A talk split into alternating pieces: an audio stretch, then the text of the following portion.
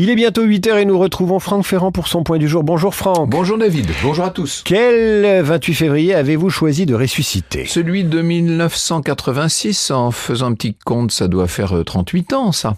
Ce jour-là, le monde apprenait l'assassinat du Premier ministre suédois Olof Palme, tué par balle à bout portant par un inconnu alors qu'il sortait d'un cinéma de Stockholm au bras de son épouse Lisbeth. Olof Palme avait 59 ans au moment de sa mort en 1986. Alors, euh, qui l'a assassiné pourquoi? N'en rien. L'assassin n'a pas été retrouvé. La mort d'Olof Palme reste une énigme judiciaire, une sorte de, Kennedy suédois, si vous voulez.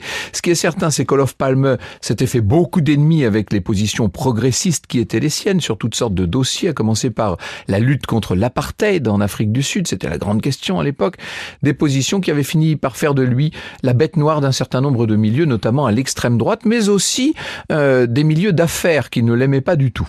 Vous imaginez un peu la stupeur non seulement en Suède mais un peu partout. Olof Palme, premier ministre de Suède, une première fois en 69, puis de nouveau depuis 82, était le leader du Parti social-démocrate local. Il incarnait ce régime avancé, ses mœurs politiques extrêmement modérées, vous savez, très apaisées, euh, ce qu'on appelait les démocraties d'Europe du Nord. Bon, l'émotion est donc grande dans toute la Suède et plusieurs centaines de milliers de Suédois vont déferler sur la capitale où se sont déjà rassemblés les chefs d'État du monde entier pour rendre un dernier hommage à ce Premier ministre assassiné.